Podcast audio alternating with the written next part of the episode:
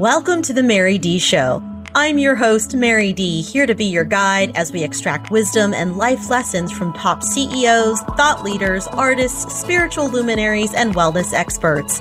My intention is to bring you value in every show that sparks an idea, helps you break a limiting belief, or creates thoughts that uplevel your life so that you can know from the deepest depths of your soul that everything you want is available to you and that abundance is your birthright. In 2018, I healed from breast cancer holistically after surgery without the use of chemotherapy or pharmaceuticals. I love biohacking and plant medicine and exploring spirituality and what it means to be in relationship with Source so that we can feel whole and complete no matter what life throws at us. My specialty in the business world is strategy and leadership, and my gift to each of you is my ability to listen so that I can help others see themselves. In each episode, I want to sprinkle you with some hope dust, tickle your funny bone, and inspire you to find your inner roar. Get ready to live your most purposeful and joy filled life now and enjoy the show. If you've never heard the term scanxiety, it's a term that's used to describe the anxiety that a person might feel when they know that they need to have or are about to undergo some kind of medical scan, like a mammogram or an ultrasound or an MRI, something along those lines. And I first learned about scanxiety as a word at the Breasties. Uh, many of you know I am chair of the board for the breasties.org, a beautiful community of women who are breast cancer survivors, thrivers, and advocates, and the information in that community for anyone that is going through or is familiar with breast cancer. I can't tell you enough. Head over there, be with the breasties, see what they're about. And they do also quick plug. They have a camp coming up in June and we're looking for sponsors, also looking for anyone that you might know that's been affected by breast cancer. And this camp is going to be an amazing way for them to create connection and community and a lot of healing. So I definitely understand what anxiety is, but let me tell you, scanxiety is a whole new level of anxiety. It's a whole new category. In general, I would tell you that I am not an anxious person. I do a pretty good job at regulating my nervous system and I have some really good tools that allow me to take a pause when chaos is going on. And the tricky part though about this belief system is that most of the time it does serve me. However, I got to learn something new about myself recently and it was such a great lesson because I also know that there are other strong men and women out there who are holding their shit together and probably allow a lot of things to slide right off their back. And if you are a pull up your bootstraps and get it done kind of person like I am, then it's very possible that you too may be bypassing or even stuffing down feelings sometimes that actually need to be processed. And sometimes we can get away with letting the small things slide. For Example, the guy that cuts you off in morning traffic. Maybe you do a quick swear or you do the opposite. You give a quick blessing and you're on your way and you don't think much about it, right? Someone that cut you off in morning traffic is not someone you're going to be thinking about at 10 p.m. at night when you're ready to go to bed. In early April, I was cruising along with a girlfriend of mine and we're headed down to grab some brunch. And I happened to reach over and feel my right breast and in the same spot where I was originally diagnosed with breast cancer where I felt my original lump, I noticed that there is a small little hard bump. For me, feeling a hard bump or a bump of any kind for that matter, it sends a little red flag up. And when that flag goes up, I remind myself that not every bump is a bad bump. Not every bump is a bad thing. I know that if I allow myself to believe that every bump is a bad thing, then my mind is immediately going to go to the worst place, which is has cancer returned to my body? And some of you might be wondering, especially if you've never dealt with a cancer diagnosis of why I might wonder about cancer returning. And that's because something that I learned after being a cancer patient is that cancer recurrences actually happen pretty frequently and even more so in breast cancer in particular. And the doctors are there to remind you that it's a possibility. And those thoughts, I would say, may start to diminish a tad with each passing year, but they're still there. So when I was diagnosed with cancer, I only had the tumor in my right breast. And one of the reasons that I opted for a double mastectomy was because my plastic surgeon, who works on boobs all day long and has for years, explained to me that very often she has women who come to her who only had had a lumpectomy or a single mastectomy. And now they're working with her on a reconstruction of that breast, or they are looking for reconstruction in both breasts because the good breast that they had kept at one time has now received a recurrence of cancer or just the way it looks. Breasts don't age the same when one has an implant and one doesn't. When one has had a lumpectomy, it's about 25% at least smaller than it was to begin with. So now it's sizably smaller than the opposite breast. There's lots of reasons. There's a logic here that says your chances of breast cancer recurrence greatly drop if you don't have any breast tissue for cancer to live in. Most insurance companies will actually cover a double mastectomy with reconstruction when someone has a single breast cancer because they also understand what the numbers can look like. If you want to take a step further, I can tell you that even amongst the community that has the BRCA gene, you'll often hear it as the BRCA gene mutation. Angelina Jolie made it famous. Basically, this gene mutation says that the recipient has an 86 percentile chance of having breast and or ovarian cancer in their lifetime. So for anyone that has gotten gene tested and has decent insurance, it's very likely that your insurance plan would actually cover a preventative mastectomy.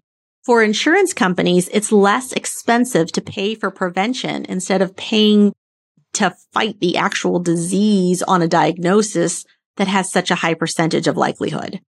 There's also some other considerations that are less about saving a life and more about aesthetics or even trying to restore a level of dignity or identity around whatever value a person might feel they receive by having breasts in particular.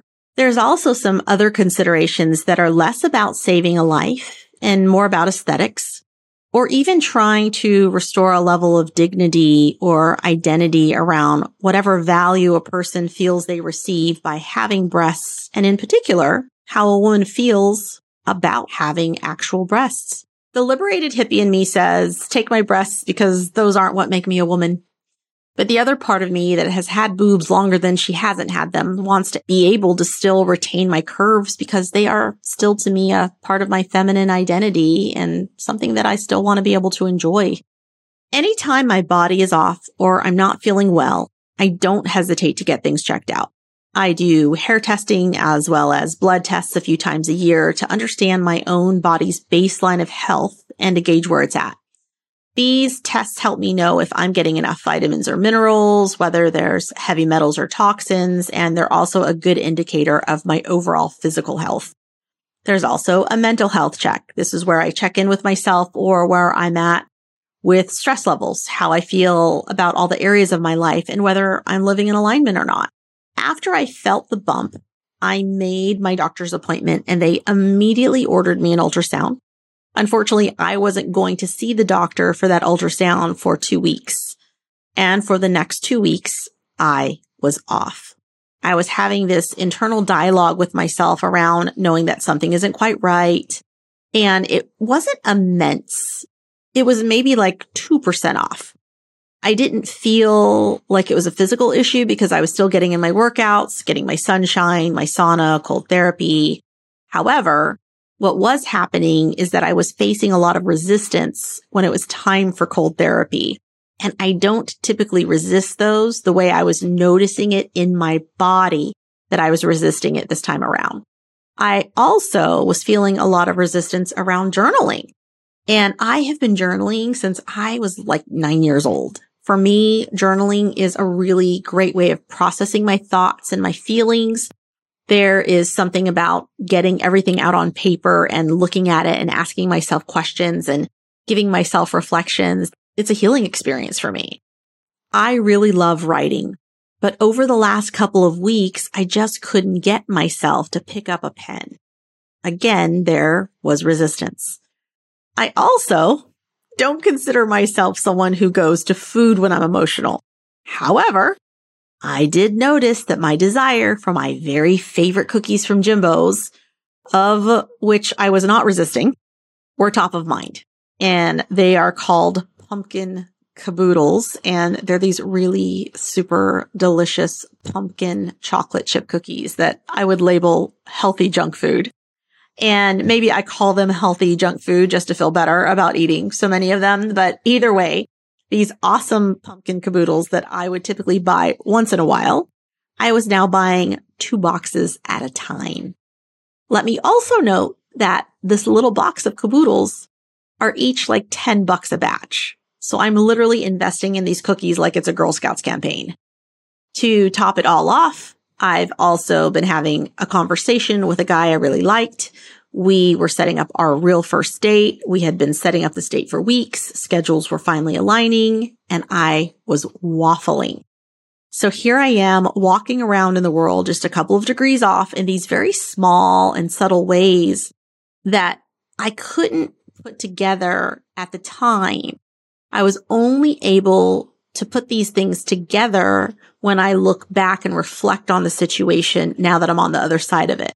These things were not fully in my awareness at the time that they were happening. And I'll also quickly mention that one of the judgments that I have to work on is how I personally feel about indecision. Oftentimes I'm irritated by indecisiveness. It's probably one of the reasons I've been able to find success faster in life. So hear me out. It's not because I've been successful in my first tries. It's because I've fully committed to deciding quickly, even if that means failing a hundred times. I'm doing it with speed. So for every bad decision, I get to see the lesson or repeat the lesson until I make a different decision because I learned from the failures. My best advice for anyone is be willing to make mistakes and make them quickly. We all experience pain in life. And if you want to make life more painful, be indecisive because it will keep you in the zone of pain. If you want to create relief in your life, then make your decision and make it quickly. The pain will either be over or you will quickly know that you need to pivot to a new decision. And that typically will get you out of pain and into relief a lot faster. So here I am again, waffling in my indecision on whether I'm actually going to meet this guy or not. And I'm laughing at myself because I'm confirming with him one minute and the next minute I'm adjusting my plans again. And I was getting irritated with myself because the story I was telling myself is that he is going to be really irritated with me for changing my mind. The funnier part about this is that he's excited to meet me. He's been excited to meet me. And I could have changed my mind a hundred times and he'd still be around and excited to meet me. Ah, the stories, the stories we tell ourselves. So now it's the morning of my actual scan and I pop into the same doctor's office where I had my very first ultrasound and mammogram where they diagnosed me with breast cancer. I really don't like walking into this place because it represents the potential for bad news. I also know that I want to know what's going on with my body and I would rather show up and find out that it's nothing than wait and allow it to become something worse than it could have been if I had just gotten it checked out sooner in the event that it was something. So for those of you that follow me on Instagram, you'll see that I have a pretty steady flow of feel it on the first campaigns and they are my way of advocating for self breast and chest exams on a regular monthly basis to encourage early detection. It's how I found breast cancer and was able to find it early enough to take care of it. So if you haven't felt it on the first, then give yourself a feel every month, same time, same place. And if you need more instructions, you can head over to at the Mary Dee and there'll be some feel it on the first campaigns there. You can't miss them. I'm usually topless. All right. So back to the story. After I change into my fun little blue gown, I head into the ultrasound and the practitioner, she is stoic. I tell her that I suspect it's just a little ball of dead fat because sometimes that's what happens to fat that's been relocated on the body. It goes into what's called necrosis and these little balls of fat necrosis are hard and small. And she doesn't say much. After a couple minutes, she steps out of the room to grab the radiologist. And the next thing I know, the radiologist is walking in and lo and behold, to my surprise, It's the same guy that I've seen before. He is not someone I associate with good news because he was literally the very first person to ever tell me I had breast cancer. Except this time he has good news for me and he says that everything looks clear and I have nothing to worry about. I pop my clothes back on. I haul myself out of there, practically skipping to the car. And the minute I sit down in front of the steering wheel, I start crying. And in that moment, I realized that the reason I felt so off is because I had anxiety for the last two weeks. And there it was. Sitting there, I was able to fully process it. For me, fully processing meant that I could identify what I was feeling and I knew why I was feeling it. I accepted it and then I let it go. Releasing those tears let me release the anxiety and my state changed in a matter of seconds. I observed myself shifting into relief and the relief shifted into gratitude and then the gratitude turned into joy and I was ready to live my life again. I immediately called up my new guy and said, sorry about the roller coaster ride. I put you through these last few days. I will see you tonight at six. And suddenly everything felt aligned again and I was back in my groove. No cookie cravings, single and ready to mingle, and lots of catching up to do on my writing, which I was looking forward to. And some of you might be thinking, okay, Mary, but what happens if you are in anxiety over whatever is happening in life and the news that we get isn't hopeful or positive or moving in the direction that we'd like to move? Maybe that anxiety is a stuck feeling. Well, my takeaway for you on this is when you feel like things are off, check in with yourself. If I had to do it over again, I would observe whatever it is that I was resisting. And instead of resisting, I would surrender. I would pick up that pen and I would write. I would ask myself what's off. And after I write about what's off, I'd make a list of all the ways I'm feeling resistance and where I'm feeling resistance. How is it showing up? I'd then ask myself, why am I feeling this resistance? And once I recognize why I'm feeling the resistance, I would ask myself why again. And I would keep asking myself why to every answer until I could either get to that core thing of what it was or get curious enough with myself to throw out some theories. And at the end of the day, I believe the act of writing would have allowed me to at the very least say to myself, I'm not excited about getting this lump looked at. And that's enough because the acknowledgement of what's wrong or that something is wrong could have been all that my brain needed to process in order to get me back on the right track. Not processing my feelings was a way of staying in the indecision that was keeping me just off, just slightly misaligned we all know what it feels like in our body if something is misaligned. We need to run to the chiropractor. We need to stretch because just that little bit of off moves everything in a different direction because it's trying to compensate. So where in our life are we not aligned and where are we compensating or where are we creating space in our body where we have to overcompensate for something because we're not addressing it? The following night was a full moon and my girlfriend Allie created this really cool full moon gathering. And there was just five of us, but it was so perfect because we talked about how the full moon is a great opportunity to release those things that don't serve us. And for me, that timing was impeccable. I did share my Scanxiety story with a group of new strangers from the internet and what I found to be extra beautiful is that most of the women on the call were actually nurses. And it was really comforting to hear someone else remind me not to be too hard on myself. So whatever you're going through, whether it's scanxiety or anxiety or just a crappy day, I hope that you'll be kind and compassionate to yourself. I wish you the awareness to recognize when things in your life are off and the curiosity to go digging around for the answer so that you can identify what you're feeling and receive the peace that comes from processing those emotions rather than storing them. Do me a favor. And if you liked this episode, please share it with someone you love. We'll see you back here next week with a very special guest. And until then, may abundance always walk beside you. May joy always go before you and may love always guide you on your path. Thank you for joining us on today's show. I hope that today's session inspires you to live an aligned life where you get to take complete ownership of your feelings and decisions to live in your truth.